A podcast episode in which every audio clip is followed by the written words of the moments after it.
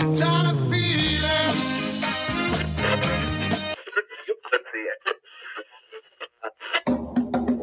The champ is here.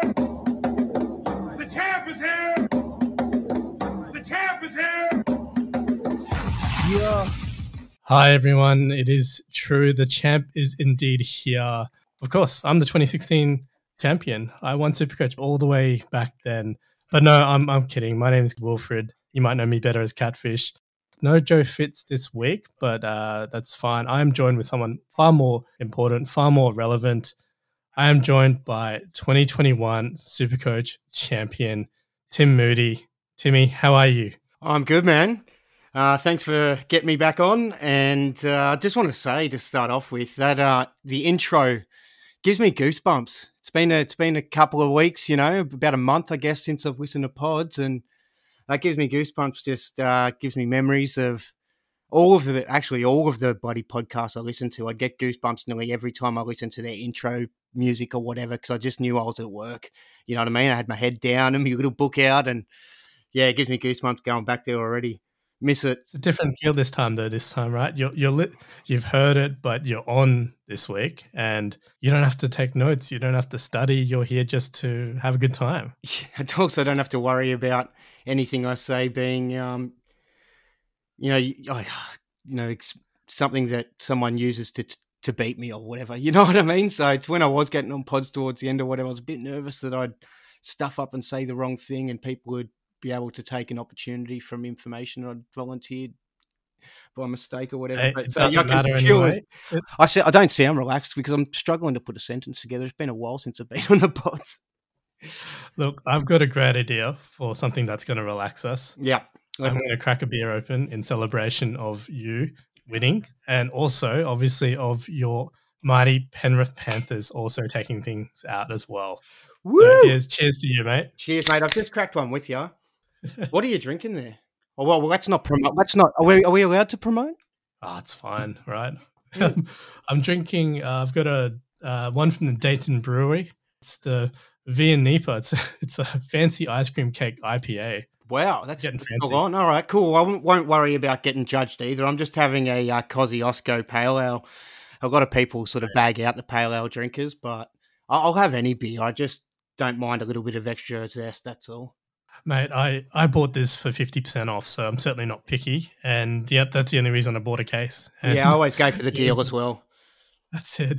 And, look, it, it's one point eight standard drinks per beer, so... Uh, Heavy. It, it's, um, I know. You can have your cake and eat it too. That's it. That should and be their uh, catchphrase.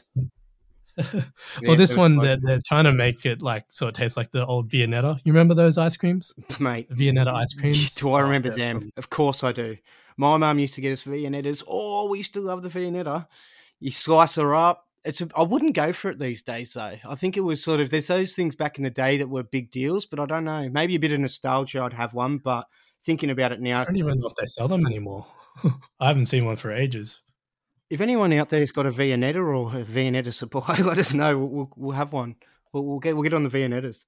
Well, if you want to, if you want a bit of nostalgia to, to try the taste, but in, in beer form, this actually it, it tastes a bit weird in that you drink the beer and it doesn't taste quite taste like a beer. It finishes off like a bit of a dessert. So. Yeah, I've had a couple of desserty ones, and I've they've never been for me. You know what I mean? It's a bit, but I guess you just got to have one or two. You can't really smash smash them all night. That's it. Yeah, it's definitely not a session session ale. That's for sure. But look, that's a big, big sideways uh, tangent. Yeah, there. We're not a bit of a tangent thing. We we might spruik a bit of a, a beer podcast or something in the off season. Is that what you're thinking? Oh, look, it's the off season. We can get a bit silly, but I want to play you something just to. Oh yeah, yeah. yeah play me something. Play me something. Play you something just to get you back in the mood. Let's. Certainly want to be kicking it through the corners. Oh, yeah, it's an intercept for Crichton. Crichton, he's away. Is he away with the premiership? Oh. Steven Titan scores. Yes. Yeah. How's that feel? Oh, it's good. I was doing those like double arm pumps where you'd get tuck shop um, lady arms going if you had them, but I don't. I'm too skinny for those. So, um, yeah, I was going for it, mate. It was, yeah, jeez, oh, it's such a that good would have feeling. Been special. Yeah, it is. Yeah. It's really special. I mean, to be honest with you, that victory was a like I felt bigger about the win for Panthers than winning Supercoach. You know what I mean? It was just, I know, I've tried to reflect on why I had such a more emotional sort of feeling and, you know, about the Panthers winning. And I think it's just because, you know, when you've supported a team for so long and it, they're hard to get, you know what I mean? And I realise Supercoach is hard to win as well, but I don't know. I've only been playing Supercoach for about five, six years, but I've, you know, been a Panther my whole life. So yeah, I was, and I think because everyone else enjoys it as well. And I think because it's it's something you share with everyone that's in the community and everyone that goes through them. And because, you know, it's not just yourself that gets this special feeling that it means so much to other people in your community. It's really cool. So I think that's why, but um, yeah, I don't know. It's massive, man. I just, I love it. I, I especially because they did go the tough route. They did get to beat Melbourne. I wanted them to beat Melbourne in the grand final, but it's on reflection, the fact that they didn't even get to play the grand final, or, you know, that's even better. So, um, as yeah, as a Panthers supporter, I love seeing, I think Melbourne's my hated team, even though I respect them the most. I just, I'm sick of them winning. So it's good. I imagine it would have hurt extra um, last year, right? When they obviously were the ones that beat your boys. But to, to get one back on them this year surely feels good. Yeah, I was at that game last year with my sister and um, just one of her friends, and we were just sitting there in the rain, and it was really miserable. Like, it wasn't a pleasurable experience for any part of it except for driving there. Like, driving there a bit excited and then just getting smashed with rain and just, yeah, and we got smashed pretty much from the get-go. So, yeah, it was, it was pretty bad, man. Um I really appreciate the effort of the uh, the boys in the the Penny Panthers, mate. It was it was massive. It was massive. Well, they've clearly been one of the best teams for the last two seasons, so it's I, I seriously think just desserts for them to finally get over the line there. And look, now you've got the coveted, you know, the the double that really I don't think has ever happened. Uh, yeah, I was wondering if anyone had had that, and I thought, oh, surely someone has, and I thought only because. I was thinking if you if you had a certain if you favoured a team, then perhaps you would favour a certain amount of players, and if they're you, know, you might have more Panthers if you go for Penrith or something like that, or if you're a Broncos fan, a Broncos had a good year, you might. But I don't know. I don't think if you're trying to play Supercoach well, you try to take emotion out of it if you're winning. I think and just pick what is the best for your side. So I don't know. Well, I was counting backwards, right? So last year, you know, we had Joe. Joe Nadoff, who's a Bulldogs fan, the year before, obviously, Big Desi, yeah. uh, Sea Eagles. So that that rules those two out. And then the year before that was Bear. And, you know, it was Roosters year. So that was probably as close as we got. So, yeah, no, I don't think, uh, I mean, the year before that was Banyo, who's an, a Port Eels fan. And then you've got me. And Broncos obviously came close in twenty fifteen, but twenty sixteen lost in the prelims. So yeah, it's it's been a while, and I think I, I'm pretty sure you're the the only double double. Uh, I feel very lucky. Coach. Yeah, I feel very lucky and very special. And football's been a great bloody year. I tell you what, it's it's been great. Love it so much. I just can't wait for it to start, and I I miss it so much already. Like I miss Supercoach so bad. Um, like I enjoyed having the finals there because at least that was like, you know, you still got to watch your footy um, and yeah. Just watching your teams go through to the finals and win the grand final was amazing. And now it's over. It's just, ugh. I was trying to think they've got to have some other football thing. Like I know there's touch football if you want to play it in the off season, but they've got to make like a rugby league hybrid game that's kind of like players that might not make starting, you know, I don't know. There's got to be a thing. There's got to be a thing, a summer game in some way. We can't. Oh, I think they've got to have their preseason, right? And normally yeah. there might be some internationals, things like that as yeah, well. Yeah, type, there's a lot of over. there's a lot of hurdles to get over. So I'm trying. That's why I was thinking maybe the worst players that might not get a run. You don't care if they miss out, or I guess they got to have, and or maybe they get more family time in the normal season. I don't know. I'm trying to find a way. Maybe we'll just get a few blokes to run at each other or something in the, in the park. Well, it sounds like there's going to be some more footy coming in in twenty twenty-three anyway, with obviously the the expansion, mm. the either the North Brisbane Dolphins potentially or whatever they're going to call them. But... A new team's always exciting. Like I remember, you know, just you know when Melbourne came into the comp, even when North Queensland, and just all those um, weird Supercoach teams that popped in and out, or like you know what I mean, like the. Just weird teams. Oh, like, Super League ones. Yeah, Hunter the, Mariners and, you know, yeah, like yeah, the yeah. the Chargers and all these. I remember being a little kid and getting heaps excited about, like, all these teams. You know, it's fun teams, new teams. Yeah, it's, yeah. I like the idea of it. I don't know about supporting a team that are the Dolphins. It seems weird. Like, go Dolphins. Dolphins. Well, I know that they've, they've definitely got one um, major fan who's no doubt going to jump across. So that's the everybody's favorite N R L physio, who's a mad Redcliffe Dolphins fan. So I think it, that's actually his junior club. So yeah. He's obviously stoked that they're getting the, the shot. Yeah, that's massive. That's ridiculous. Like, if that was your junior club that you played for and they were in the N R L, like, made the N R L, like, I played for um, Brothers, uh, formerly known as Saint Dominic's.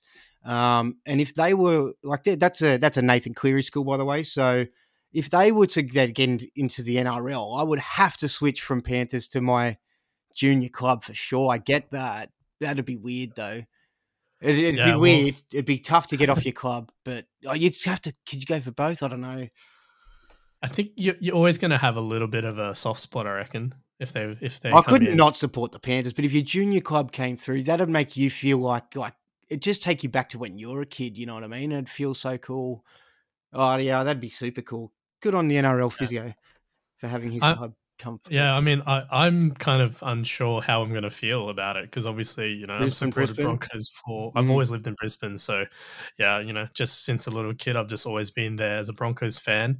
But I haven't really had to to, to deal with like competition, right? So you know, with mm. the Titans coming in, they they were technically competition. They're only actually you know forty-five minutes down the road from where I live, so they're really not that far away.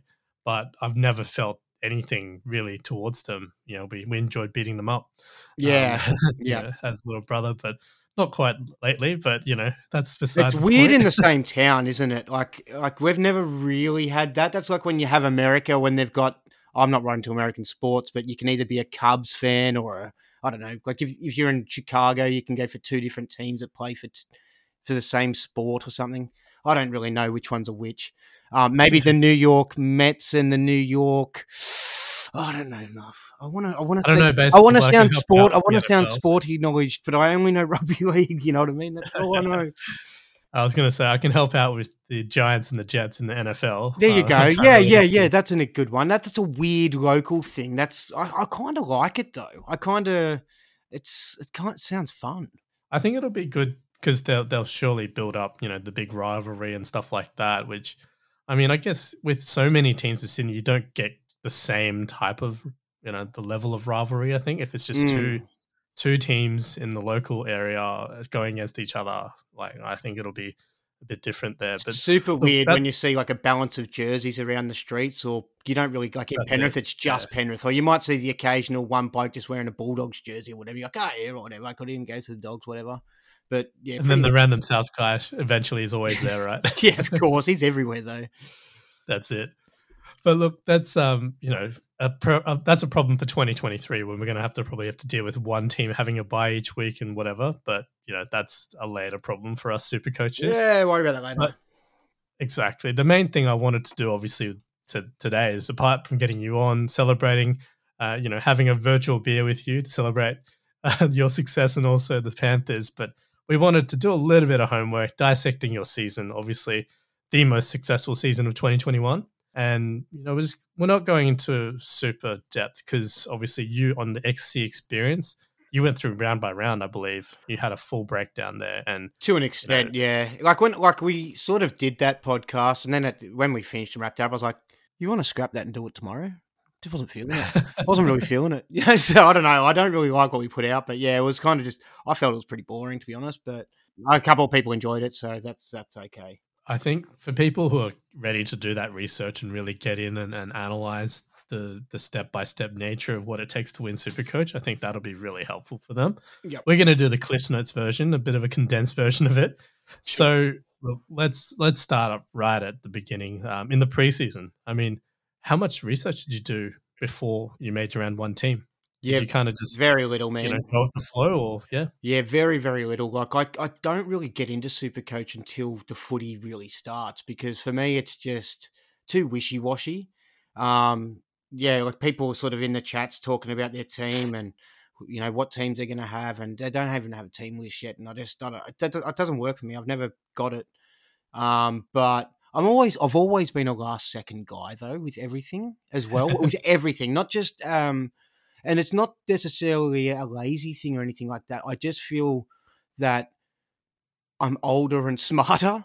You know what I mean? If I leave it to that, if I do it tomorrow, I'm more knowledgeable tomorrow than I am today. So I'll make my decisions on Supercoach at the very last second because I, any last bit of information, you know what I mean? So yeah, I don't, I don't like to get, to, I know it might sound contradictory because you try, if you want to try to get all the information, start, do more study and real research, but I feel like you get all the information you need on Teams List Tuesday. You know what I mean? You're like, all right, okay, cool. This is what's going on then. And I mean, you hear enough from everyone else that's going mental about all the people that are relevant, the new cheapies and all this sort of stuff, that you just know who to get. Like you, the cheapies become, everyone that knows is talking about the cheapies from everything. I don't know where everyone gets yeah. their knowledge of information from, man. I don't know. I think there's like, maybe like eight people out there doing some really hard research. They're talking, spreading some information, and everyone else is just repeating the same thing. So I think that's how Supercoach kind of works a lot. A lot of people just hear some information and repeat the information.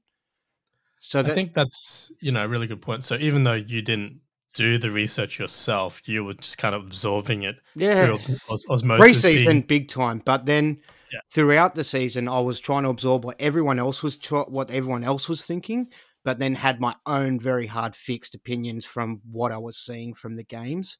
So I was kind of trying to listen to where everyone else was at and what they're thinking. And sometimes I'd be like, oh, they're so wrong on this one. You know what I mean? Or other times yeah. someone would be like, say something, I'd be like, hold on a second. I didn't consider that. That's really, really, you know, hold on, I've got to look at that. And I'd really go back and look at that. And then I'd be like, all right, I've got to do that. Wow. Okay, cool.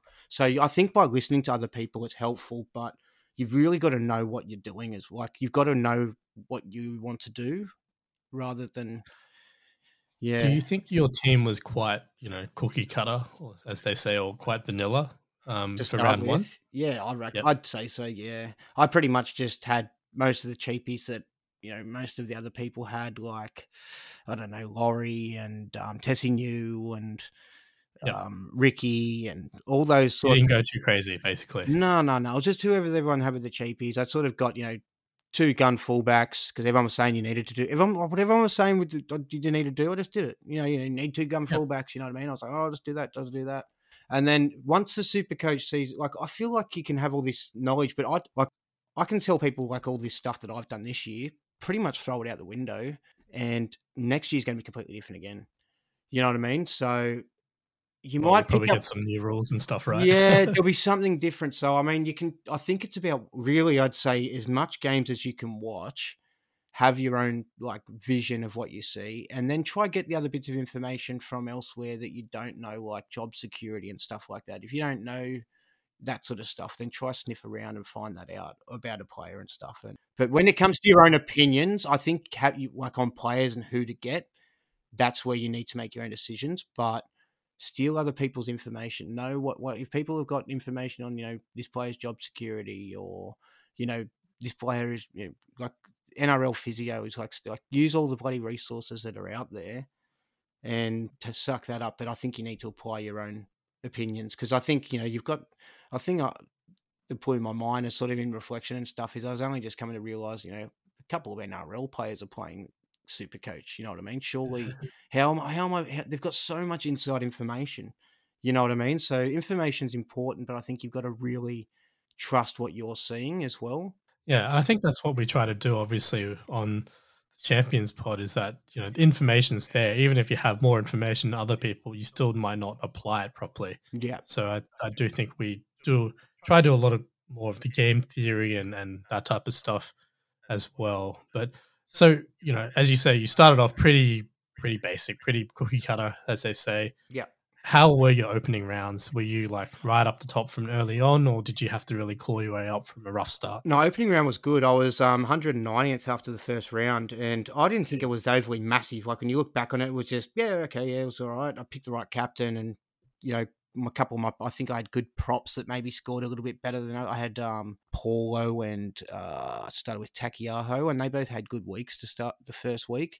I think a lot of other people might have went other ways with those, and I think they may have just got twenty points or thirty points more on average. And the first week doesn't mean much, you know what I mean? Like it's the ranks, of, you know, whether you're one hundred ninetieth or whether you're two thousandth, you might be forty points apart. Yeah. So, yeah. So I was sitting like one hundred ninetieth, and then week two, I sort of had a bit of a bummer week. Um, wasn't so great and went down to seventeen hundredth. And then third week was um, about twenty-one. Uh, it was twenty-one twenty-six. So two thousand one hundred twenty-six. It was the lowest I ranked all year. And that was that round. So I sort of went down to that and then slowly climbed a little bit to up to five hundred, then one hundred, and then sort of into the top bracket for quite a fair bit. And when did you actually get up to the, you know, the top, let's say the top twenty, top fifty or thereabouts? Okay. So just looking at it here, the top, okay. So week eight, I was ranked five hundred thirty-second, and in uh, round nine, I'm one hundred eighth. So that was a pretty big jump. But then from um, round nine to round ten, I've gone from one hundred eight to thirteenth. So that, right. yeah. So then once I got into thirteenth, it started to become super real. I was like, well, hold on a second. There's only there's only twelve people in front of me. You know what I mean? Like if I just keep making good decisions for X amount of weeks, I've, I'm a chance here. And so that's when I switched on and really, really engaged and was like, all right, I need to start listening to every podcast there is. And yeah, it was pretty full on, man. I, it was, I think that I like, came reflecting on it. Once I hit that round thirteenth, I became super obsessive, and I'm like an, a kind of an obsessive person and get sort of addicted to sort of certain things for short periods of time. Like whether it be poker, sure. I'll play poker and I'll play poker hard for two years. You know what I mean? Or whether it's a game, like it's a game on my phone or something. I'll be all about that game on my phone like for two yep. years, and I'll play it really bloody good, and I'll get, you know, so I just, and so with that, I sort of was just put all of my everything into it. And looking back on it too, I've sort of mentioned in one of the articles, I've got anxiety. So I, I generally have a lot of stress all the time, just worrying about anything, whatever it is that will slip into my mind. I'll pretty much worry about it. And, um, sometimes I like it's even subconscious worry. Like even if I'm not even thinking about something, I'll just be sitting there worrying. And um, it's something I'm dealing with at the moment. So people out there don't need to worry about that or anything like that. But um, it's I, I sort of reflected and was like, hold on. I, I what I did with Supercoach was I allowed that to be the thing that I worried about. So there was no more worry about any other things, because and it was just that. So I'd worry about Supercoach so much that every decision was agonizing, you know what I mean? I'd be like, why shouldn't I do this though? Why shouldn't I do it? If I do it, it's a mis- I could make a mistake. So what, why, why shouldn't I do it? So I kept finding reasons why not to do something, and then just got left with the answer, whether it was don't do anything then and save trades, or okay, I'm left with this player and get this guy. Okay. That gives me the less worry. Yep. Okay. That makes sense. And like, I think it helped, to be honest. I think because, you know, most other people be going about their day, doing whatever. I'm sitting there all day, every day worrying about it. And yeah, it was, it paid off. So I sort of, I think I have to sort of pay some sort of respect to my anxiety for it, I guess. Yeah. yeah. So I guess, I guess, yeah. You turn that, you know, people obviously a lot of time will look at anxiety and see that as a negative, but in your situation too, you've managed to turn that into a real positive for you. Yeah. Uh, it might not have been great at the time because you probably didn't sleep and, and whatever, but in having that anxiety, it meant that you really dissected every decision. As you said, you looked at all the pros and cons. Why should you, why shouldn't you do everything? Yeah. And by breaking it down step by step to that extent, it's really helped you shaped a, you know, a really, a, a really dominant season in the end, um, where you ended up. So, I think that's really interesting. Like everyone, I find that all the the winners, um, past winners, obviously, you know, everyone's wired very differently. You know, you've yeah. got um, someone like, say, Bear, who he's very much of a, you know, he just loves footy and loves watching it and trusts what he sees on the field. Yep. And, you know, he's obviously not averse to taking some risks here and there, and that's how he that's how he rolls. Mm. Uh, I've I've always been a bit of a numbers guy, and I look at the, the underlying figures and stuff like that. And, you know, I, I like to do my research and crunch the numbers and do that type of stuff. Yeah. You know, some of that strategy might not be as relevant now these days because, you know, some of the numbers that you look at historically, uh, for example, this season, it, it really, you just had to throw it out because we had an all-time season when it came to scoring. So, uh, you know, things like that, uh, obviously, you know, you've got to adjust and change along the way. And then,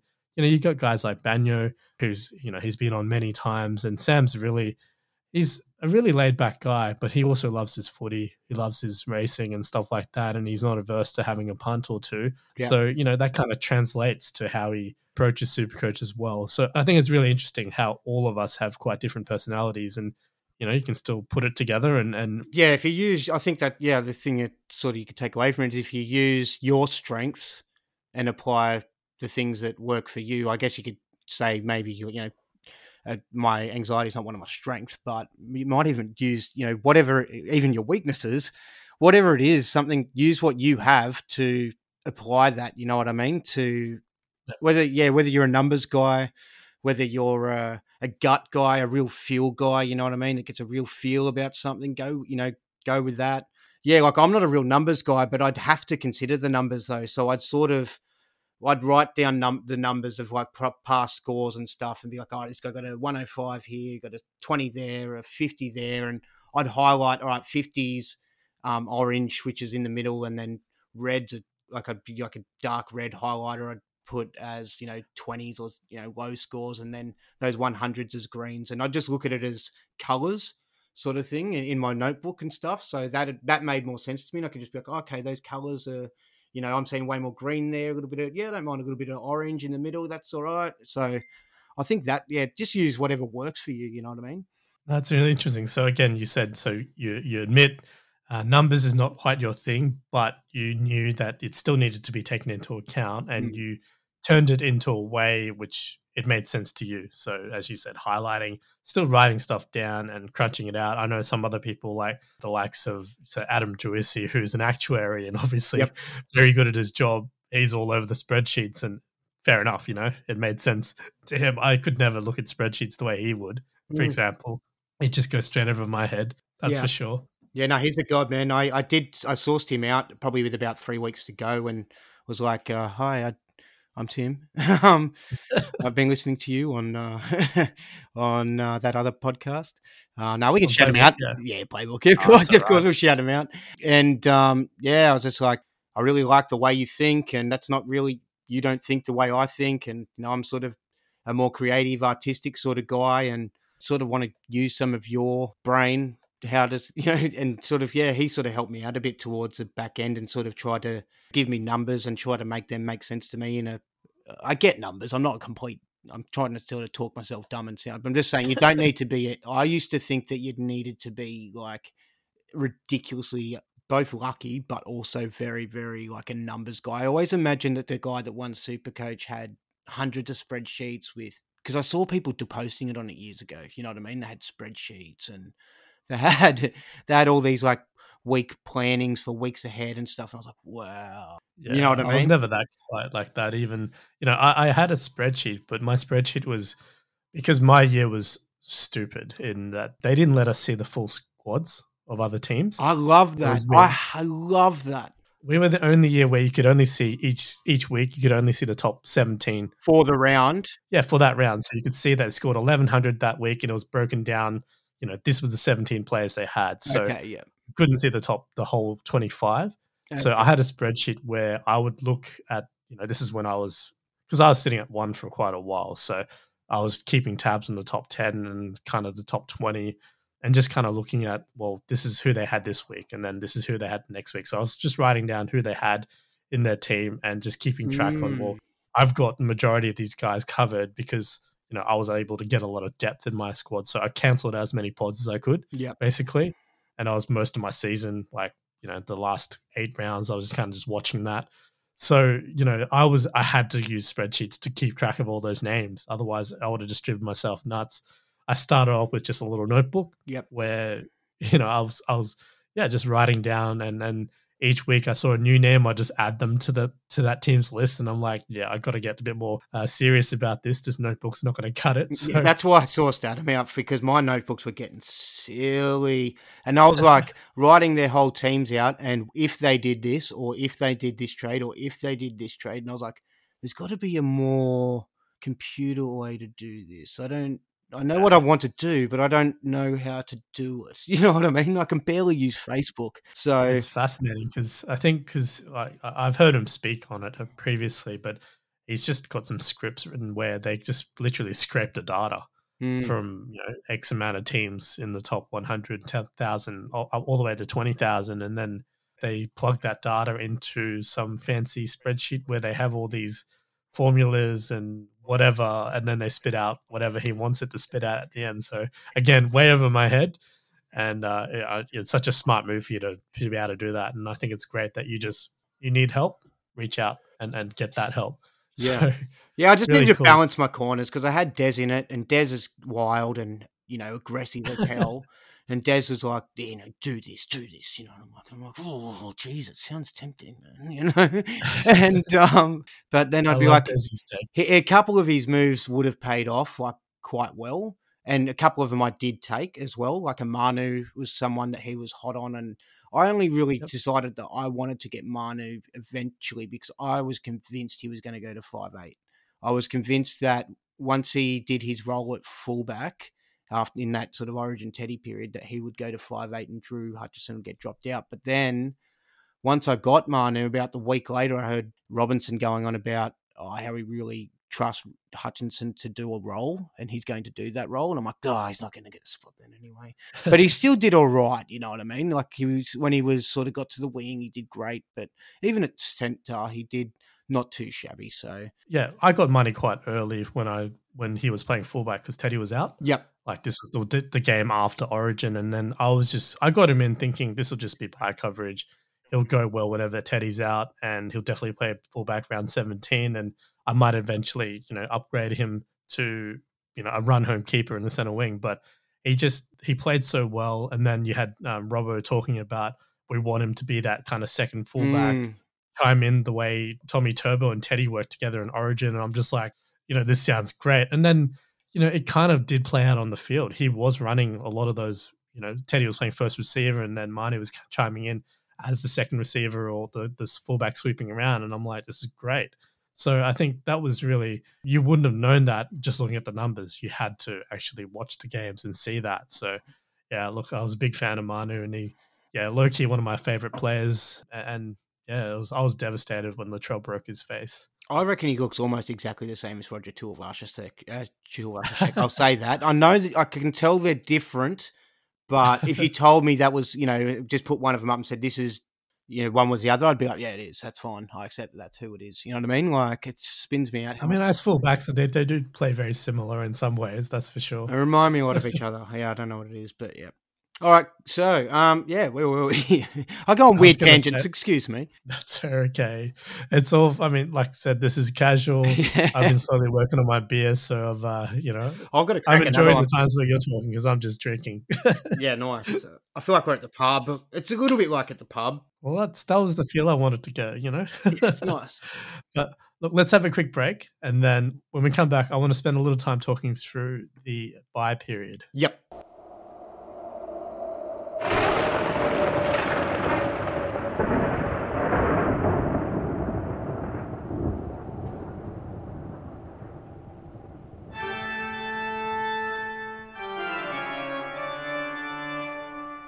Why, hello there. It's the spooky season.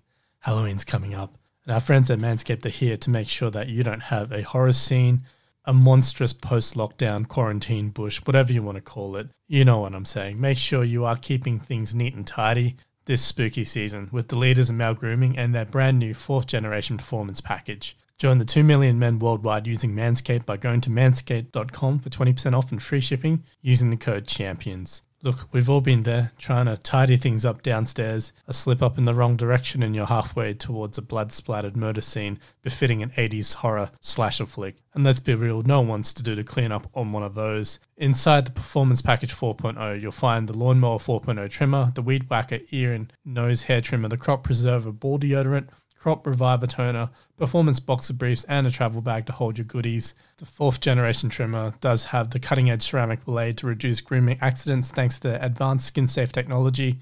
The Lawnmower four point oh trimmer also comes with an L E D spotlight that you can turn on and off when you need to for a more precise shave, plus it's waterproof. And of course, once you're finished, you've got to seal the deal with Manscaped's liquid formulations, the Crop Preserver ball deodorant, and also giving the balls a boost with the Crop Reviver. Performance Package four point oh truly is the ultimate package. So get twenty percent off and free shipping using the code CHAMPIONS at manscaped dot com. That's twenty percent off and free shipping with the code CHAMPIONS at manscaped dot com.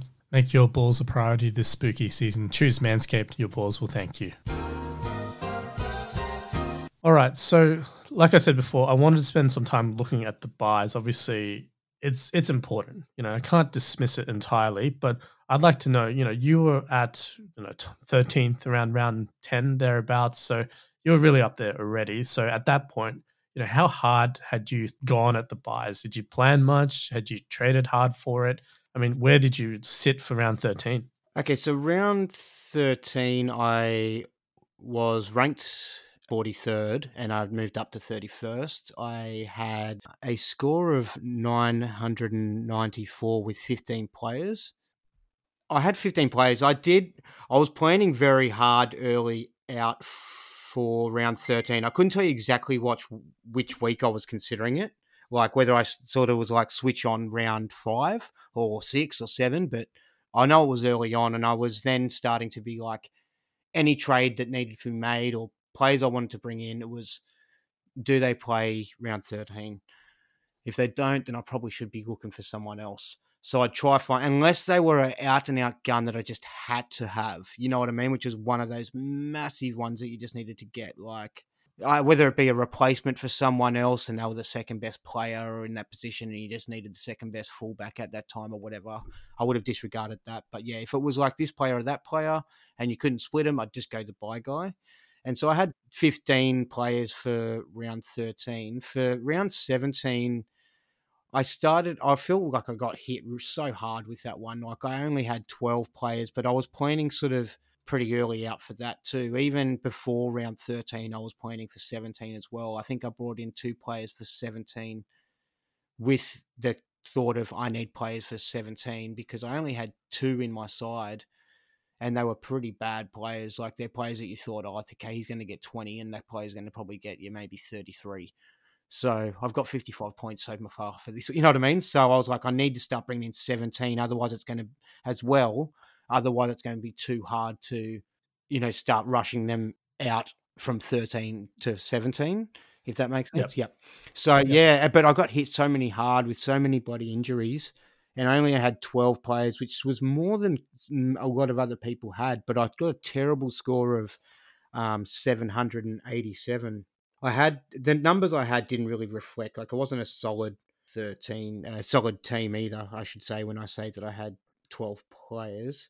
I'm trying to bring it up. Yeah, yeah. So I had the Goz who got a call up, Jack Giszewski. So random. I yeah. can't believe you had Giszewski. Started with him and held him to the end just because I couldn't get rid of him. So I just pretty much playing Supercoach the whole year with one less player, but I guess a lot of a lot of us do that. Saab got a twelve. Walker got one thirty. I captained Manu with a captain score of one fifty-eight. So that was the doubled score, not the half score. And um, yep. yeah, I got Ryan James for a sixteen. And that was the only week I got anything good out of Ryan James. Um, oh, oh, I played Ryan James and really got anything out of him. And it was sixteen. I didn't get any of the other good ones. But, um, but yeah, kept him all year too. So, yeah, it wasn't a great week, man. I just I had Nick Arima for a seven. Um, and I, I axed him the week after that and just got rid of him and brought in, I think it was Dewey. So that, would...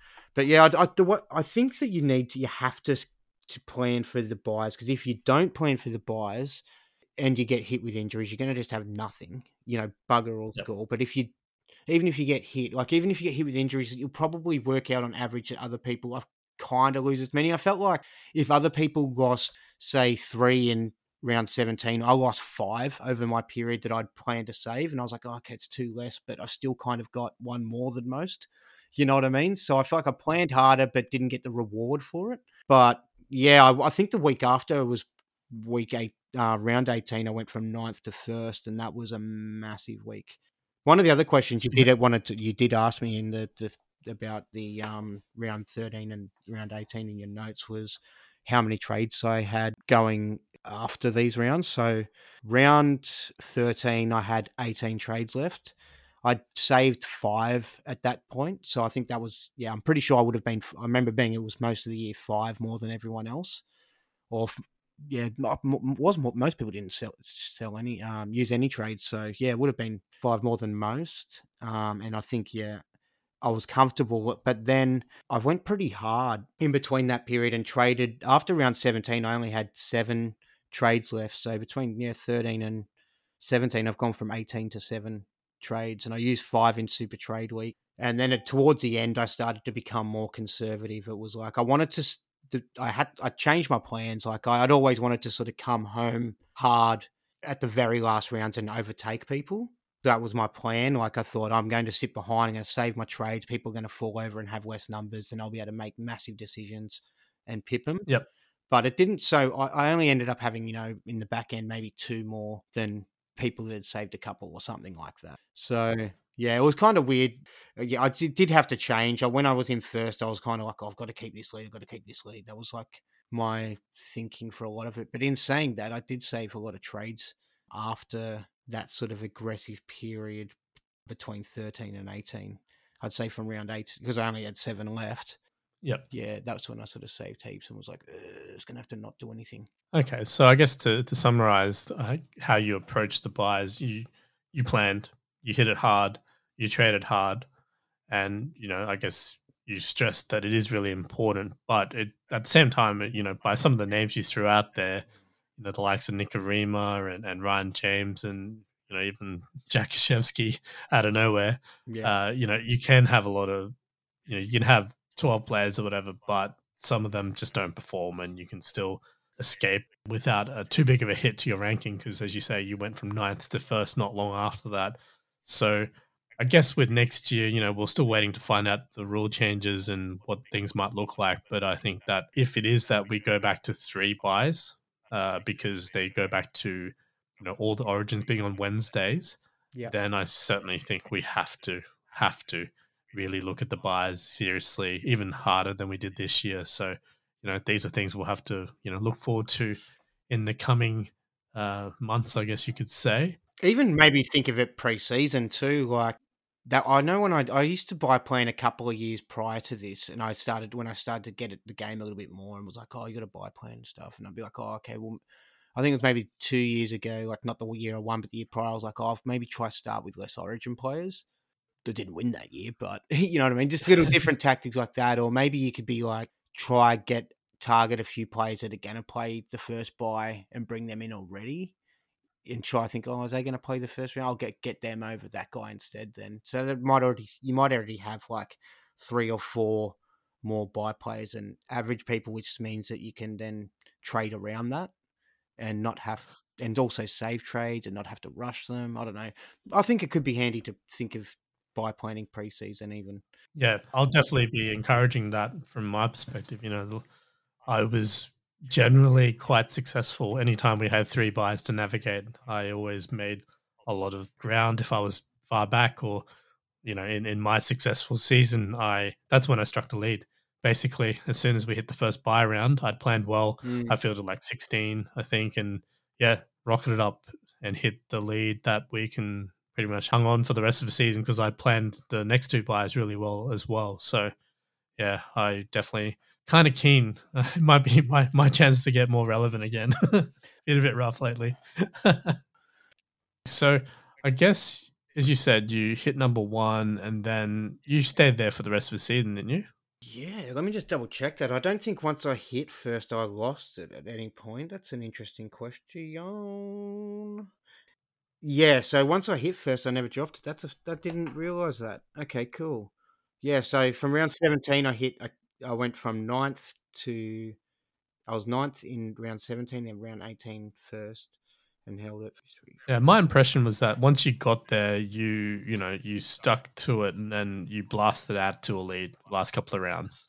Yeah, I, I, I had a couple of weeks where I, I think I sort of held trades and was, I don't know what happened. There was just the, I think it wasn't the last round. It wasn't round twenty-five or twenty-four, but round twenty-three and round twenty-two, I scored poorly on average. And I think even twenty-one, it was pretty, pretty dodge as well. And I was like, just like a hundred, because I remember I had a lead of about three hundred at one point, three hundred eight or something. And then it went down to like two hundred fifty points lead to two hundred eight point lead to one hundred point lead. And then I was like, I think at eighty-nine points away was the closest I was at some point. And then it was like, yeah, around twenty-four, I shot back up to like four hundred four lead from like an eighty point, eighty-nine point lead, I think, which was so nice because it, I felt like it was just, I felt like it was coming apart. You know what I mean? I felt like, like I was like, I've got two, three weeks of, and I've, I'm doing everything I can and things are just coming apart and I don't know what to do. And like, I was just like, I was in this really like full on mode where I was like, I've got to make, I've got like X amount of decisions. I've got say three trades left and I've got to decide, do I use them this week, that week or the week after? Do I, I've got to, you know, other decisions do I have? I've got the other decision. I've got to decide who's my bench. I've got to decide who's my V C and who's my captain. I'm like, I've got to get these right. I can't, if I go back and, you know, look back in two weeks now and I go, I should have done that or I should have done that, and it was obvious, I'm going to, you know, oh, I'd never forgive myself. You know what I mean? So, yeah. And I really felt the pressure. The pressure was so intense, man. Like it was, I really felt like I was going to fail. Like I had this, I was so positive, but then I kept having this, like, it's just not going to happen. It's too good to be true. When, you know, and then I just was, I really had to change my mentality because I got to the point where I was like, if I believe I'm going to lose, I'm going to lose. Tell yourself, you know, you're going to win this and that, you know, like change your story. Don't be the guy that says, oh, you know, almost won Supercoach, but if I had a captain this guy instead of this guy, and if this guy didn't get hurt or whatever else, like I've got to avoid all of these things. You know, it was such yeah. a full on thing. But yeah, it was just a... Hello. Massive relief. I think it's something that people will never quite get unless they're in that position. And you know, I, I, I had a similar kind of trajectory for you in the last couple of rounds there too, because I similarly held trades for quite a while. Yep. I um, you know, because for me, I hit number one in round twelve, and I just stayed there for the rest of the season. But, wow, yeah. That's crazy. Yeah, I, I was really lucky that season. So. Because I'd planned so well over the buys, I, I went number one. It was just, you know, ten, twenty point lead. And then I hit round fifteen, which was the second big buy round. I hit it really hard. I fielded seventeen and just blasted everyone away. I went from like a one hundred point lead up to three fifty or something like that. And But it's still so intense to have the lead from round twelve. That's a long time to be like, I'm the guy in first. Everyone's watching my side, or they know, you know what I mean? Or... Everyone's trying to get me. Everyone's just that. Everyone's yeah. trying to get me feeling. That's how I, I just had this. Everyone's trying to get me feeling. I felt like oh, my, definitely like everyone that's playing Supercoach wants to beat me if it's around me, and I just felt like that. I started to get like when I say paranoid, I'm not the true sense of paranoia, but because I don't really know what that is. I understand what it is, but I've never felt that. Yeah. But I, um, but I just started to get really suspicious. I guess that. Anyone could have me bring me undone by just giving them information. Like all they need to do is just tell one other person, you know, like yeah. if I trust you and go, well, yeah, I'm bringing in this guy this week, you only need to just tell Joe, you know what I mean? And then all it takes is for Joe to break, you know, to tell one other person. And I was just like, how much can I trust these people? You know what I mean? Like, cause everyone I've yeah. met that I've talked to in the Supercoach world, you know, even except for even Brendan, I met through the Supercoach world. Like, I mean, Brendan's like yeah. a very, very, very close mate of mine. Um, you know, I've, I've been to his wedding. You know, he's I've met his baby. You know, I'm a good friend of his. Um, but I still started to question how much can I not trust him, but trust him not to slip up and stuff. You know what I mean? Not yeah, the accident. So I was just so yeah. So for to have for you to be in that spot for that long, I think that's just such a long grind of. Yeah, it's like, because like when you're sort of just around the mix, like I was around the mix for a while, but it's different. You're just sort of excited and, oh, yeah, what can I do to get up there? And but to be there and realize that what your destiny could be, it, for me, it was just the so much the achievement, you know what I mean? Just to, just to it's like to win something like that. Like it's it, it's fun to win, like whether it's any game, you whether it's scissor paper walk with a friend for who's going to score or whatever it be, it's that fun feeling of winning. And it was just such an ultimate, ultimate feeling of winning. But to have that pressure for that long, I don't know how you did it, man. That would have sent me nuts. I think for me, because I had such a clear plan mapped out over the buys, like I was not not an autopilot, obviously, because you adjust each round and stuff, but I had, you know, an idea of who I was going to get for round fifteen and then who I was going to get for the subsequent third buy round or whatever. Yeah. So, you know, in the sense I was kind of just going through the motions, and yes, I was ranked number one, but I just, it didn't seem real to me. So I was pretending as if I wasn't. I was just playing my game, playing Supercoach, trying yeah. to score as many points as I could. And I think it wasn't till round eighteen, nineteen when the buys had passed, the next round and the round after that had, you know, I was finally, I'd burnt most of my trades. My team was, you know, in really good shape. Uh, I was really happy with my team at that stage. I had pretty much my final lineup, maybe with two more trades to go. And I still had two trades in hand after that. So I felt good. And then it was at that point where I'm like, yeah, I can actually win this now. So I think that's how I, how, how I stayed grounded, stayed sane. Yeah, tried to not let it become too real. Or yeah, I know what you mean about it not feeling real. Like a lot of the time when people be like, like oh, you're coming up, like well, people. I remember like all the boys, everyone, you know, in the turbo having his cup of beer getting pumped for me. Like oh, he's in hundredth now, or he's oh, he, oh, he's just jumped to fiftieth, and I'm I'm like yeah, okay, and I'm just, it just didn't make sense to me still. You know what I mean? I'm still trying to look at like going thirteen thousand, you know, one thousand or. Uh, I can't even say numbers properly. one thousand three oh, one hundred thirty thousand people. I'm like, how many people is that? There were six hundred people in my primary school. A lot of primary schools. Wow. Okay. Yeah. All right. People, you know, yeah. It's, sure. it's hard to try and get your head around. Yeah. And I know there's probably a lot of bogey sides and a lot of like people that throw it away after about two, three weeks or whatever. That because I get that. Like, yeah, because. I do that with lots of footy tipping competitions. You know, I'll start about five tipping footy tipping comps and forget forget to do it after the third week and be like, oh, I'm not doing them anymore. So, you know what I mean? So I, I, people probably have the same yeah. sort of thing. So I get that, but it's still it's still a crazy thing. And then when you start to talk to other people that you're like, oh, you play Supercoach, or my like, like my my mum was even like, oh, you know, um, like your cousin um, Lynette, like her husband and their son played that, and I'm like, oh, really? And then, like, other things like that blew my mind and stuff when, like, I heard Yvonne Sampson say something about Supercoach just on, like, three sixty. Like, oh, yeah, and he scored, like, he was talking about Turbo, like, scored X amount of blah, blah, blah Supercoach Super points. And I'm like, I'm about, like, yeah. I, I play. I'm, I'm saying to myself, like, in my little room, like, I play that. That's the thing I play. I'm winning, I'm winning that, Yvonne. Yvonne Sampson, I'm winning. That's, that's the game I'm winning you're talking about. Like, this is crazy. You know, it started I to like, be, like because it's just a fan, like I just saw it as is like I've played it for a few years and I understand the community and it, it's kind of big in a lot of in ways. There's a lot of people playing it, but it's very small in the rest of the scheme of things. Like you talk to Supercoach about someone that doesn't play it and it just doesn't, they don't, they don't, they don't really get it at all. You know what I mean? Like the fantasy sport. Most people think it's just tipping, right? They just think, oh, is that yeah, your tipping comp? Exactly. Your tipping comp or whatever. And yeah, exactly. Most of my family members had sort of, that's what their initial impression was. That's it. Yeah.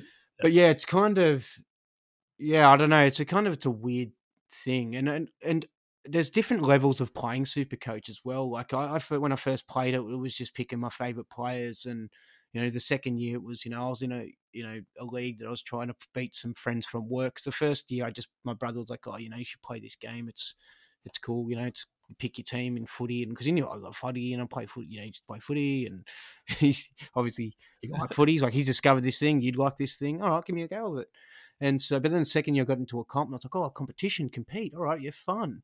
I was just sort of picking my side just for, for giggles. And, um, yeah. And it's, and then a little bit more like, I'd start listening to a podcast, you know, and then I'm, I'm having like the, the third year, you know, you like whatever it be, you, you start and, and, and you're taking more interest and then, and then it becomes a lifestyle, you know what I mean? So yeah, I, I just, I, yeah. So there's for anyone who's listening out there, wherever you're sitting on there, just, it's, it's a crazy little, how different you sort of approach it. And I, you know, I'm sure in three years time, four years time, you know, I might be, you know, completely still obsessed with it, which I'm sure I will be, but it could be just a thing that I sort of, oh yeah, I used to do this. I won this once, you know, just have a little fiddle with it. You know what I mean? I don't know, but it's still, I love it, man. It's just a, it's like a board game that you can only get one go a week, but then you just yep. get to sit back and watch the results of the, your, your roll of the dice. You know what I mean? Yep. But your roll of the dice is kind of, Like I like, that's what like I like poker because like I don't like gam- like gambling where it's just poker. You play poker machines and you press a button and oh yeah, I'm the winner. if you, it does, I don't care about lucky wins. You know what I mean? I played poker because like there was strategy behind it, and you let me get better and achieve. And you know, you, it's something about getting better at something or growing, or and, and Supercoach gives that. It's and you get to enjoy. So you get to. It's just amazing how much it allows you to feel like you're a part of the game. Like when you're a fan of a team, that's that's awesome, and you're like, oh, I go for that team, and my team beat your team, and my friend goes for the team, yeah. But then when you're sort of picking your players, and you've got complete control over it, and you're watching them, what get to watch the results of that each weekend, it really makes you feel like you're not like on the field, but you are sitting in the box, like you they're your players, you know. And I talked to the players before the game, you know, boys, it's a big game. It's a big game this weekend. We've got we've got Wilf. You know, he's a past winner. Let's see if we can knock him out here. You know what I mean? Yeah. I, look, I totally get what you mean. And I have to say, once I got into Supercoach, you know, I just, just watched the footy, watched the Broncos mostly, and, you know, maybe one or two other games if it happened to be on. But yeah. It wasn't until I got the Supercoach yeah. bug where I started watching as many games, if not every single game I could. Yeah. And, you know, it just takes that whole fan experience to a new level. And I think that's just one thing that just is underrated with fantasy sports. Like it just, and, and it's sad that people kind of discard it. You know, people discard it. People in important positions in the media, in, in N R L and in, in Yeah, I've heard I've heard a high-profile person um, say something negative about it. I think it was a couple of years ago, you know what I mean? Like about sort of like what our opinions think or whatever, like or matter or whatever. I won't say the person because I don't like to bag people out or bring up, you know. Yeah, it, it skews sometimes people's perception of players. I, I feel like I'd like to go and, and explicitly explain that when I like a player for Supercoach, it's because they're good for the numbers, not necessarily because they're yeah. a good player. Yeah, there's that like sort of like, they don't understand football sort of thing, and it's like, well, that's it. We yeah. we're we're that enthused in football that we're trying to find a more of a way to.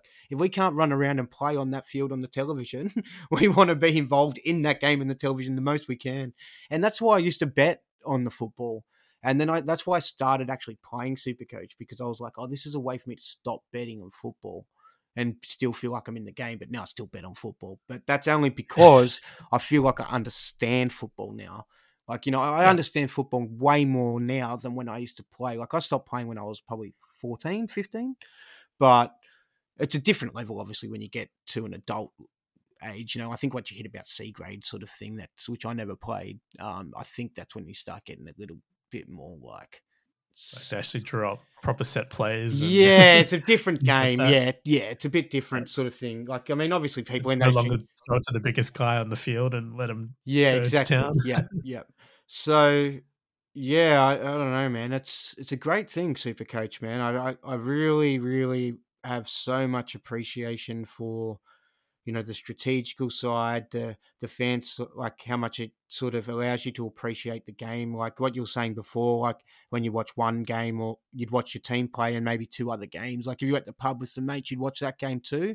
Or if you, you know, mate goes, come around, watch a footy back in the day and you have a few mates around for some beers, but you wouldn't have watched it as hard, you know, or as with as much focus. But then when you play Supercoach and you're watching every single game and you know every single player's name, you know what I mean? Yeah. You're in it. That's You're it. in the game. So I think, yeah, I think anyone who bags Supercoach out or anything, it's probably a little either from ignorance or because they're they're intimidated that other people out there in the community have knowledge on the game. You know what I mean? That we're not just yeah. Unplayed. It's hard because I know sometimes it can. I've certainly seen a lot of people talk about certain players and they they think they're a lot better than they probably are on the field because their Supercoach numbers are, are fantastic. Or people, or on the flip side, people that are absolute gun footballers, people go, oh, they're a dud because they're not scoring well in Supercoach. You know what I mean? Yeah, Alternatively, yeah, like so, yeah. So there is. You've got to understand that there's a diff. Like it, it's a different thing. They're, they're separate. They're together, but they're separate. They're separate things. But yeah, you read it differently, I guess. You, inter- yeah. you take that information, interpret it, and translate it into something else. So I feel like we've gone through a lot of detail um, for your season, and it's been fascinating to kind of crack open your skull and understand, probably not a good uh, phrase there, but kind of just understand your your mindset, your your, your mentality to the whole Supercoach game. And I think I've, one thing I have to say is I feel so encouraged and I feel so hyped up hearing you talk about the footy and hearing you talk about Supercoach, because your enthusiasm just pours out. Like I can, I feel more enthusiastic about Supercoach just talking to you. So I really do appreciate that. No worries. Because, you know, it's, it's a special game that we have and not everyone gets it, but people who do, like, uh, it's, it's great to have that like-minded connection to other people. So one thing I want to say too, I was driving, when I was driving around today from A to B, I thought, sort of thought to myself, what's one thing that I thought, I know you were going to do this. I thought something I want to mention and in reflection of my season. And I just want to sort of say to people, it's, I don't think it's that hard to win, because I look back at the amount of mis- I made so many mistakes, and I've like gone back and I haven't completely broken it down and analyzed it to the teeth. But when I look back at my round one, rank, uh, round after round, sort of just as a bit of a run my eyes over, and I'm like, oh, that, that, oh, geez, that was bad, that was bad. And like some of the decisions I made and stuff, and wrong captains that I got, and there's so many mistakes that I made, or there was so like, and there was, I see that I could, like, I really feel like that if I had got my, myself perfect, I could have beaten myself by, you know, another fifteen hundred points or something, you know, just throwing a number out there. You know what I mean? Like without saying you're picking the perfect side every single week or making the perfect trade, just, if I had done that instead of that or that instead of that, which were things like, so I just think that, I mean, and there's a lot of people in it, but I just, I think that you can make a lot of mistakes, but I think you only need to get a couple, you need to get the general gist of it right, but you only need to nail like three massive things is my feel. When I've sort of looked back on it, I've gone, I've nailed three massive things and did like sort of eight to ten pretty good things, you know what I mean? That's so, and then just the rest of it, like, yeah, I don't know, like on reflection, there was, you know, it's hard to sort of articulate it, but yeah, I, do, I don't think it's, like, I appreciate that it's a, it's a, it's a big achievement, especially when, you know, a lot of people haven't been able to do it, um, but I encourage people to to believe that you can do it, because it's just, it's not something I believed that I could do pre-season. I didn't think I was going to, I didn't even think about trying to win overall at all. It was never a thing. Like I knew that, you know, Timmy uh, Williams had come second last year. I knew that Dez had won it the year before, and I knew that you'd won it prior. And I knew that there was a couple others in the mix that had sort of won as well, um, that I was aware of, that I, that I kind of either knew or have talked to before, but that didn't necessarily mean that I believed that I could do it just because I had spoken to someone that had done it. You know, I've spoken to people in chats that don't know me, and that, that whether they've had a conversation with me, you know, I, I'm sure they, most people wouldn't go, oh, because I spoke to the guy who won, I now think I've got a better chance of winning. They might have just congratulated me or something. That was how I sort of spoke to you guys probably going into this. So I never, like, I didn't even have any top thousand, like, ambitions or even anything like that. It was just try, I just wanted to kind of beat, wanted to beat you guys in the Turbo Hammies Cup, or at least be, hold some sort of respect and not be the top bottom four person. Sorry, I think you were, weren't you? But that was my, I was like, oh, because I wasn't relevant at all. Like I was not relevant in the mix. Like I'd only just come into Sav's podcast in the back end of last year a little bit, and and joined on, you know, full time sort of with them this year. I was, a, you know, wasn't really anything. Why I'm in this competition with all these, you know, sort of high profile sort of people that have won or from these podcasts. But I was like, don't embarrass myself. So I just became really competitive. And, and, and there was another, I, I feel terrible for uh, Clementine. Yes. I remember the name. I'm not a names person. Clementine. She, I think she came about seventh or something. Okay. We had her on the podcast on our show when I was in hibernation on the uh, Supercoach Experience. And yeah, and she sort of mentioned that she'd never played before. She'd watched the footy and stuff with her partner. I think it was a husband, fiance, whatever, a bit before, but she was invited into the, her husband's work league comp. And so she just wanted to do a bit of research pre-season, find out how to, what sort of some of the, you know, rules of thumb you should follow. And all she wanted to do was try and not look silly in her competition, which is kind of what I wanted to do as well, just not look silly. And I thought that was really interesting. You know what I mean? So it was... Yeah, to go from there to ending up in the I don't want ten. To look silly, yeah. I, now I'm winning it. So there, I never went into it with any, like, I wasn't never had any big head, and I, I still hope I don't let my, that happen to me at any stage or come across like that in any way. But yeah, I had no sort of ego going into it. Uh, like, oh, I can beat these guys. I just was like, I want to, you know what I mean? Let's see. Like, I know footy, but I was like, I know footy. I can watch it. I, I kind of don't get all of Supercoach, but I'm going to pay more attention. You know what I mean? So if you just pay attention, yep. You don't have to be a nutcase like me and um, stay up to five a.m. having like real anxiety over it and stuff like that. You can just, um, you know, put a little bit more, you know, thought into it rather than just jump into the straight, the first thing you, you think of, or maybe what everyone else is doing or whatever. Just, or just believe in yourself and trust your gut. That's all I've got to say. Just believe that you can do it. Yeah. Like, you know, when you hear people that are like, oh, just believe in yourself and you can do this. I've achieved this. You can do that. Like, I think I'm a real example of that. I'm a real underachiever. Hey, so mate, you, you're now the twenty twenty-one Supercoach champion. I don't think anyone can call you an underachiever ever again. So thank you. You, you got to be more, you got to give yourself a bit more credit. Thanks, man. I appreciate that. All right. So look, let's move on from Supercoach for a little bit. You know, what have you been doing to celebrate? Obviously, you know, your win and also the Panthers. I understand you've unfortunately still been in lockdown, which that's not so fun, but are you, are you treating yourself to anything or what's been going on? Look, I'd like to come across as really cool and say I've been on like boat cruises, sort of Dan Bazillion style with a whole bunch of chicks in bikinis and stuff. And, you know, but that's not the case at all. I've pretty much just been um, doing the same thing, just locking down, you know what I mean? I've really um become super compliant um, since my sister's um been, what do they call it, um com- immune I can't say big words immunized compromised im- immune com- immune I don't know. This she's, she's in the vulnerable category. Yeah, there's a there's a thing that they I've heard people say, and they're like, oh yeah, I'm in, it's two big words together. I can say big words, but when there's two massive ones together, I'm just not not a great thing. But someone's out there's going autoimmune. No, it's not autoimmune. It's, it doesn't matter. Look, I'm a rambler. Um, but yes, what was it? What, what, what am I going on about? What am I going on about, Wilf?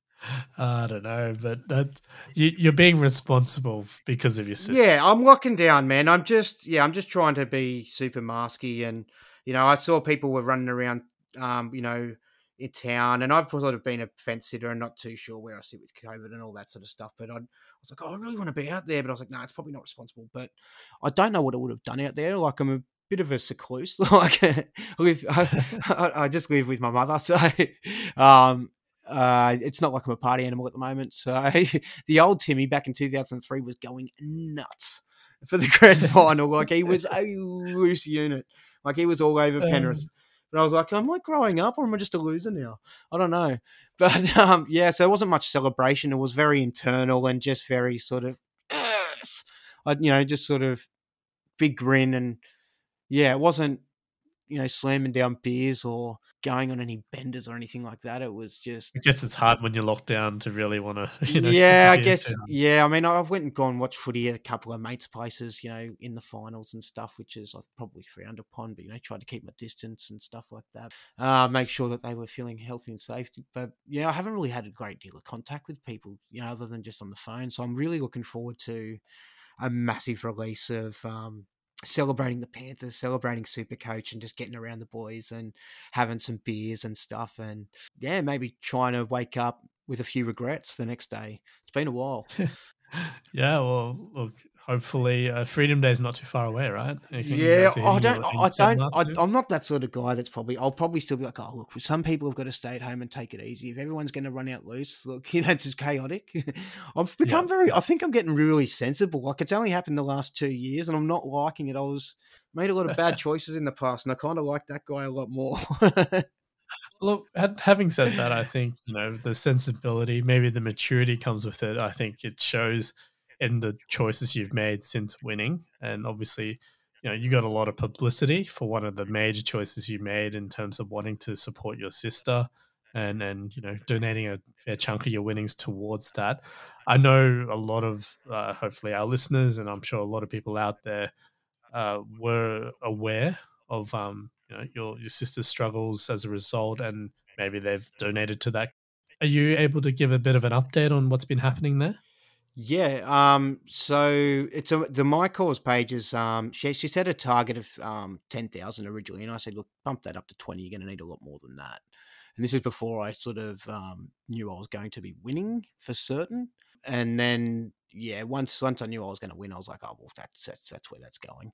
But um, yeah, the the My Cause page is at nineteen thousand. The goal is twenty. Um, so we've oh, it's like nineteen thousand three hundred. So we're pretty much there. It's, it's happy days. She's going into start chemo tomorrow for to have her first session. So it's a pretty big deal.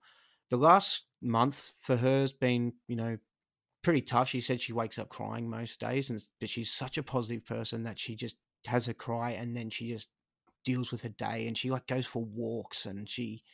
She just is really inspiring to me. Like, it's crazy how much she, um, I'd be the flip side, man. Like they say, someone said, you know, they give these sorts of things to the strong people because they, you know, they can deal with it.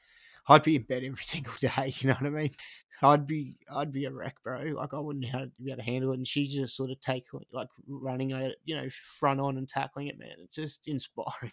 Sorry to have a tear up. I haven't really had too much of a t- Uh, tear up uh, publicly. I'm usually pretty good at keeping that together, but um, yeah, she's starting a big journey tomorrow, and I just sort of sort of want to thank people that had donated because um, it, it's actually been really really helpful because um, the process of the Supercoach funds, it's a large amount of money, and sort of it hasn't sort of come through just yet. Apparently, it's coming through pretty soon, so which is great. But in the last um, month or so. Um, it's been a bit tough with a few different things, obviously with her not working and sort of financial requirements and stuff. And just in the last couple of weeks, she's been able to access a portion of that uh, money, which has been really, really helpful. So to strangers that donate to to someone they don't know particularly, it just blows my mind, you know, like I've never been a particularly generous person. I've never given anything to charity or anything like that. So yeah. Oh, look, I'm happy about crying about this. I'm, I'm more sort of happy crying than anything because it's just really inspiring that it's come from the Supercoach community. And like I thought, I, I felt tough with people donating because I'm like, well, I've just won fifty grand and these people are all competing for that. And they're happy enough to donate, you know, money to the guy that's just won fifty thousand bucks, you know, to his sister. That's, that's amazing. And especially when people are doing it tough in COVID as well. So yeah, I really appreciate that.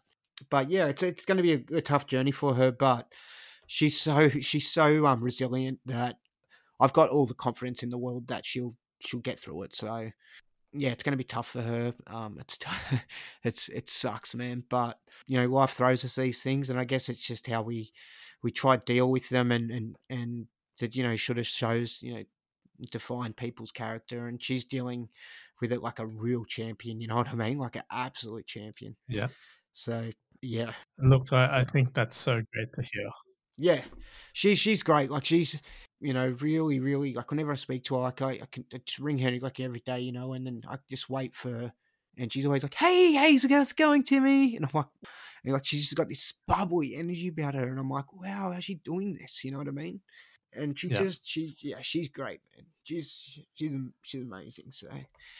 Thank you for everyone to, to help, like anyone that's like it is, that has contributed to her. Like, just know that she's like such an amazing person. It's really helping. So, I can't thank you enough. Hey, I can't thank you enough. I don't thank you. Saying that doesn't really do enough. I wish I could.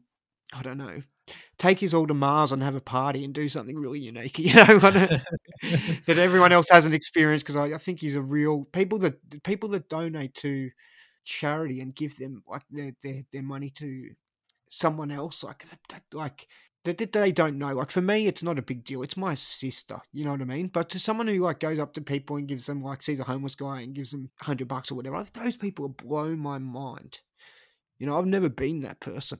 So yeah, and my sister's funnily enough that person that you know would go around and does has gone around and.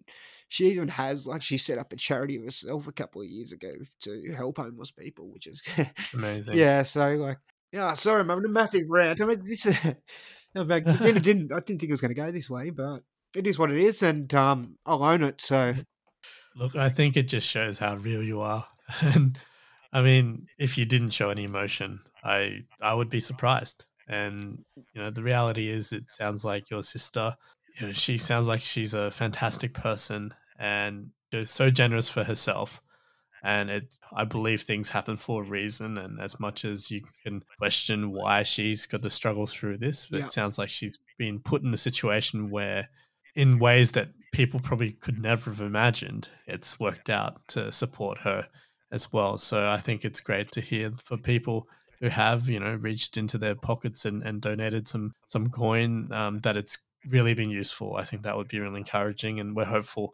Uh, obviously, we're all pulling for her and rooting for her that she can knock this one over. And uh, you know, by the sounds of what she's like, it sounds like she's going to tackle this one like a champion, just like her brother. So, you know, we're we're obviously pulling for you guys and wishing all the best for the family for sure. I appreciate that, man. Yeah, the support and all the kind words that everyone had sort of really thrown out, it's, it's just been amazing, you know what I mean? And, um, you know, like, I'm doing really well with it at the moment, just for anyone who is sort of worried. I'm getting emotional at the at this at this point, and that's only because, you know, we're talking about, you know, how much my sister means to me and that sort of thing. But um, yeah, like personally, I feel like I'm, I'm surprised how I'm dealing with it. I'm just really positive that she will get through it because she is such a strong person. But um, yeah, that having people sort of just reach out, it's it's nice, man. You know what I mean? It's nice, and and um, I appreciate that. Happy tears. Happy tears. Yeah. That's what it is. Yeah, yeah, yeah. Big time.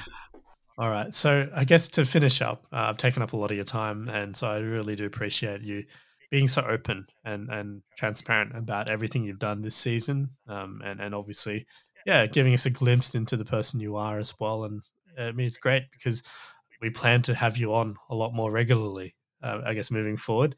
You know, us being the Champions podcast, uh, we love getting current uh, champions and obviously former champions on to chat Supercoach, because I just think, you know, the reality is is not that we think we know better, but we've been through an experience that not many people have. So, you know, I just think we do have a bit of a more unique perspective sometimes, yeah, about how to navigate the the battles, the peaks and the troughs of a Supercoach season. So we are uh, looking forward to having you on uh, regularly next year.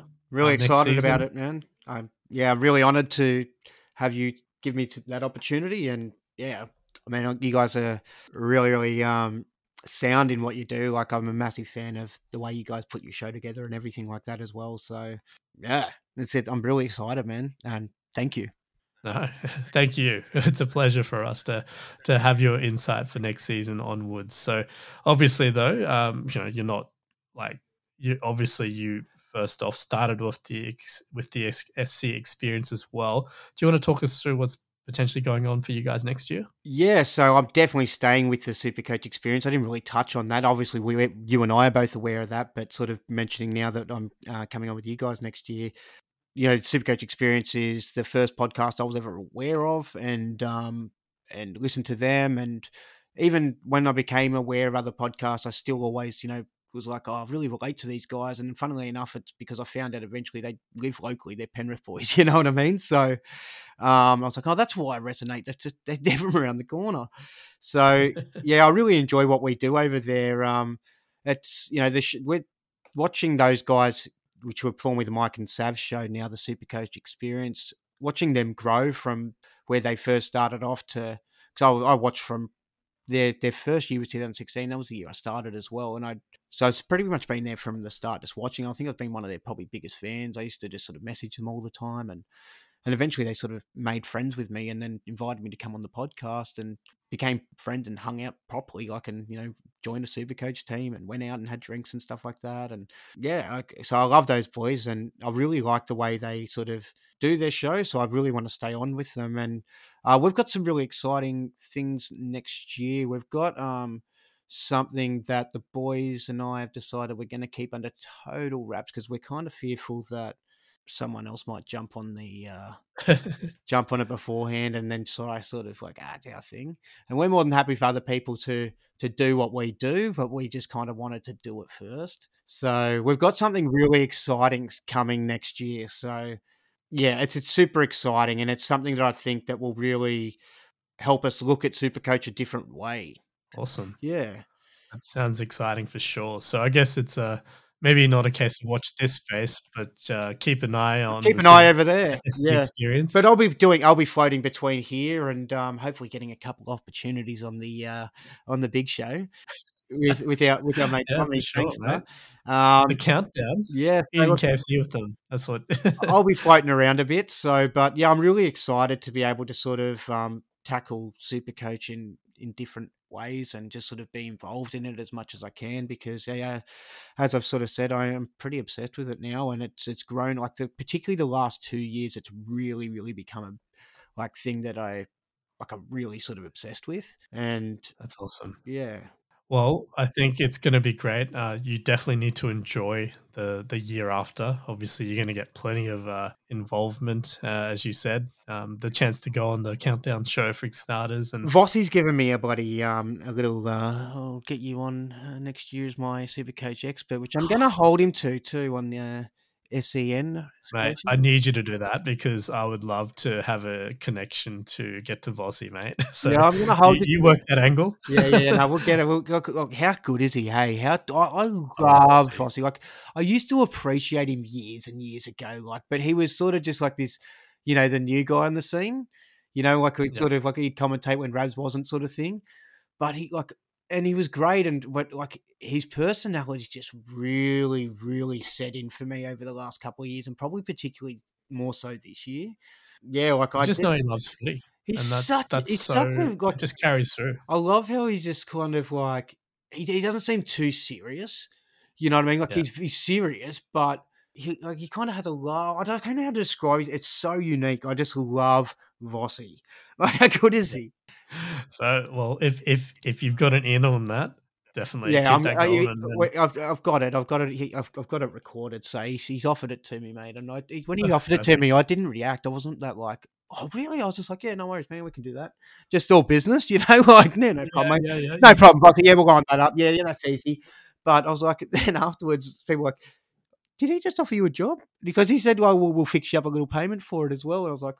I think oh, I think so. You can't just say that. I'm gonna I'm gonna pulling him up on it for sure. So even if it's just um a couple of triple M's, oh not triple M, I'm S E N stickers for me uh, van or something like that. That'd be cool.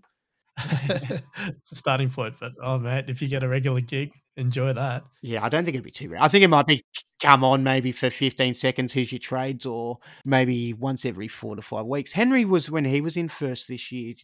I mentioned something about it and he goes, yeah, I was on, um, Vossi had me on at some point this year. I was like, oh. That's so cool. Yeah. So cool. Yeah. I'm not jealous at all, mate. I'm glad. I'm glad. I like having that just little bit of Vossi rub it in. I love doing it to the boys too. I'm like, to Savs and the S C guys. I'm like, oh, just a message from Vossi. Message from Vossi. Oh, um, they're so happy for me too. Like, I, I was just so yeah, nice. Mate. I'd be sort of like, get out of here, mate. Not anybody showing me that stuff. No, it's great. It, it's it's honestly, it's such a good thing, and I could not be more happy that you obviously won. But then you know that you're really enjoying the experience. Yeah, I'm really um, lapping it up okay. and enjoying it, man. It's a bit sucky that it's on pause for a little bit, but I'll really um, you know, sponge it back up next year, I think. Definitely, mate. Anyway, look, like I said, taking up heaps of your time. Yeah, it's good. I'm go. a massive talker, so like you've this times times it by. To whatever you're expecting to do, you know. Sorry, it's all good, mate. Uh, well, like we we said from the start, we wanted this to be casual, yeah. just to chat, to let you to obviously you know reflect on the season that was, and you know get to know you a lot better. And I think that's we've ticked off those boxes. So thanks again for coming on, and thanks again, man. Really stoked to be able to have you come on board, and and obviously be a bit of a regular contributor for the season to come and beyond, hopefully. And, uh, yeah, well, no doubt got plenty of insight from you for the coming season. Yeah, I'm really excited about it, man. Hopefully we get to the age of Bus Rothfield and still doing podcasts on Supercoach, eh? Oh, man, if Supercoach is still around by then, hopefully it's a lot bigger by then. But, yeah, uh, it should I'll, be. It I'll, should... I'll be around. All right. I like it. Imagine Supercoach right, Squid Game. Have to make It the... is a good game. No, Supercoach's Squid Game have to make the top one thousand or eliminated. Oh, mate, Squid Game. That is, yeah. Look, I, I haven't finished it yet, so don't spoil I won't give it away, but there's nothing to do with Supercoach in it, just so you know. Yeah, nah, I figured that much out. But how good is it, eh? Oh, it's good, man. It's bloody good. Uh, I feel like that's everything.